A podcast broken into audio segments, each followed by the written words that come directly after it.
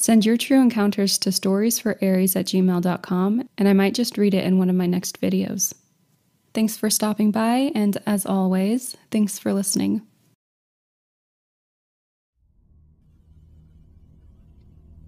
This occurred a year or two ago when I was back home for a short while from college. A few friends and I had gone to see a movie. I don't remember what movie. I stayed behind a little while longer, talking to one of my close friends I hadn't seen in a while, standing by my car in a mostly empty parking lot outside of the theater. All of a sudden, a random guy showed up, standing near the other end of my car. He appeared to be in his early 20s, though I can't say for sure since it was dark. He never said anything, just stood there, occasionally looking at his phone and slowly inching closer. Then an SUV pulled up behind us. This was absolutely terrifying as we were right in between them. The driver asked if the guy needed a ride, and he said no. The SUV slowly pulled away. We continued to chat for a second, but I could tell that we were both pretty spooked, so we cut the conversation off immediately after. My friend quickly walked back to his car a short distance away, while the stranger hovered close to my car. I hurriedly got in when he knocked at the window. I opened the window just a crack. He then asked me for a ride. I immediately knew something was very wrong. He just turned down a ride from someone he seemed to know, and then asked for a ride from a stranger. I didn't even bother trying to come up with an excuse, I just told him nope and threw it in reverse and sped off. As I drove off, I did feel a twinge of doubt. Maybe he really did need a ride, and now I'm a huge asshole for leaving him all alone in the parking lot. I just brushed it off. When I got home, I messaged my friend about how weird everything about that seemed and told him about the guy asking for a ride. He then informed me that he saw the guy get out of the same SUV moments before he walked up to us. Apparently, the SUV dropped him off closer to the front of the parking lot and then waited for him to walk up to us before driving up and offering him a ride. I don't know what he intended to do, but it was definitely a setup.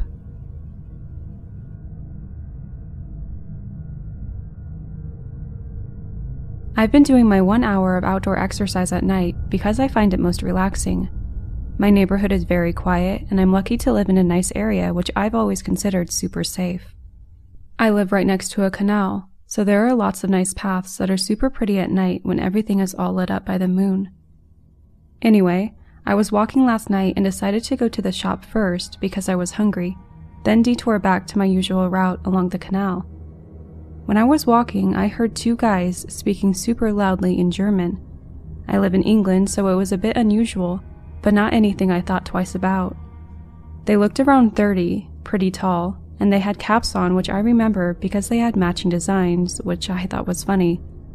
They started getting really close, and when I glanced back to look at them, they started jeering, so I knew they were looking at me, which kind of freaked me out. I sped walk towards the shop, but had to stop at the road because I wasn't planning on getting hit by a car. They caught up with me but didn't stop for the lights to change, they just walked across and went into the store I was headed for, so I shrugged off my hunger and decided to just go to the canal for my walk. I stopped thinking about the men soon after, chalking it up to me being a generally anxious person. I don't particularly like walking past strangers at night, and I'm self conscious enough as it is without them talking to or about me. Anyway, I complete my walk and I'm headed back home. For the story to make sense, I need to describe where I was stood. On my right, there was the water itself, I'm stood on the path, and to my left, there's a big drop that goes straight onto the main road. Next to that road, there's a row of houses. There's a railway bridge in front of me. I have my earphones in, and my music is pretty loud, but I think I hear someone shouting. So I take out one earphone and listen, but it's pretty silent, apart from the passing cars on the road below me. That's when I see two men headed towards the bridge, and I immediately recognize them as the two guys who had jeered at me before from their caps. My anxiety floods back, and I consider phoning someone because I irrationally think that if I'm on the phone when they walk past, they won't bother me. But despite the fact that I've been stood there frozen for ages, nobody comes out from under the bridge. I wait, staring at the bridge for a while in complete confusion because there's no way they could have just vanished. I can see through to the other side of the bridge, so I knew they didn't turn around and walk past or anything, but they certainly hadn't walked past through because no one passed me. After a few moments, I start to think I hallucinated them or something. I have no history of hallucinations, but I couldn't explain it any other way. So I started slowly walking towards the mouth of the bridge, and just as I'm about to step in, I see it the shadow of one of the men cast across the wall. My blood literally ran cold as I realized what was going on. They were waiting for me at the other side of the bridge, but they must have been hidden behind the abutment so I wouldn't see them. My mind went into a million different places, panicking about what they would do if I walked under that bridge. I was convinced they'd follow me. If I stayed where I was and phoned for help, I was certain that they would come out and see what was going on, and I would be trapped. I did the only thing I could think to do. I quietly ran to the fence that separated the canal from the drop to the main road and climbed it. It was only about thigh height, and on the other side there was a small space before the wall and the drop itself. I waited for a couple of moments as the cars passed, but thankfully I live in a quiet area, so the road was soon empty. I managed to navigate myself so I could lower myself onto the drop without A. making too much noise, or B, hurting myself too much. The moment my feet hit the ground, I raced to the side where the houses were and sped walked down the path as fast as I could, without making much noise. I was only glancing back when I was nearing the end of the road. The men were still there next to the bridge. I could see that they were looking through the bridge to see where I had gone. I felt sick and terrified, but I made it home.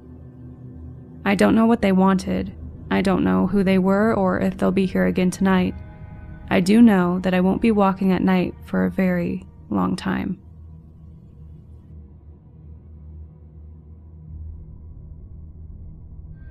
This happened about three years ago.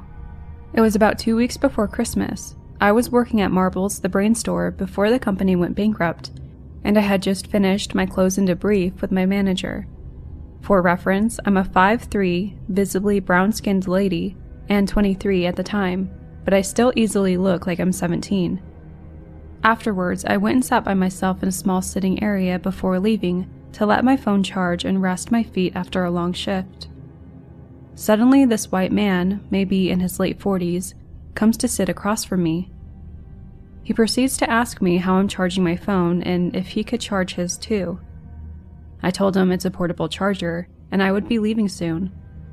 As I'm putting my phone in my pocket and some notes from work away in my bag, he asked me how old I was.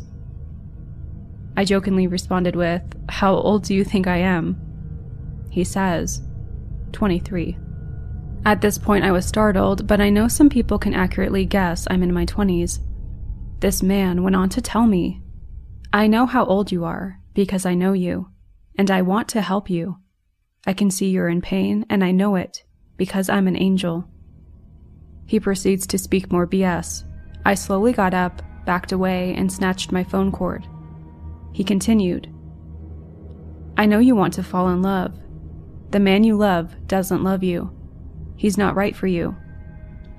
I'm super creeped the hell out and nervous that he mentioned my then partner, who wasn't a man, they were actually non binary. I started walking away as fast as possible, and this creepy ass hat actually followed me all the way out of the store, across the street to a nearby Walgreens. That's bold. At that point, he stopped following me when he saw me reach for my phone. Maybe he thought it was something else. I wanted to run, but I didn't want to agitate him or accidentally harm myself out of haste. I held my ground and stared at him in the eyes, because I remembered that was a potential life saving strategy in some cases. He ran off after that. I texted my partner and told them what happened. I took a detour on my way to the subway just to make sure he wouldn't sneak up behind me. I got home safely, but to this day I'm still creeped out over it because I could have been a victim of something far worse.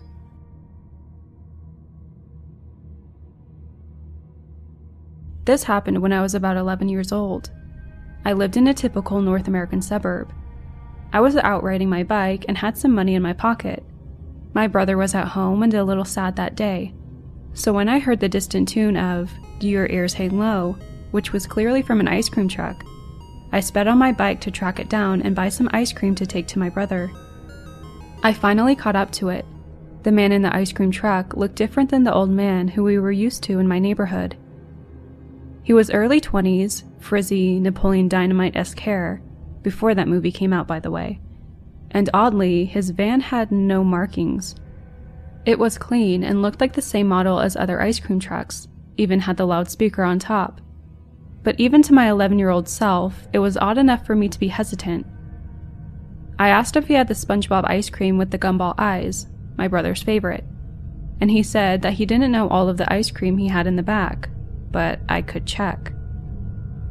I hesitate for a moment, and he says, Look, man, I'm kind of in the middle of the road here. I have to move.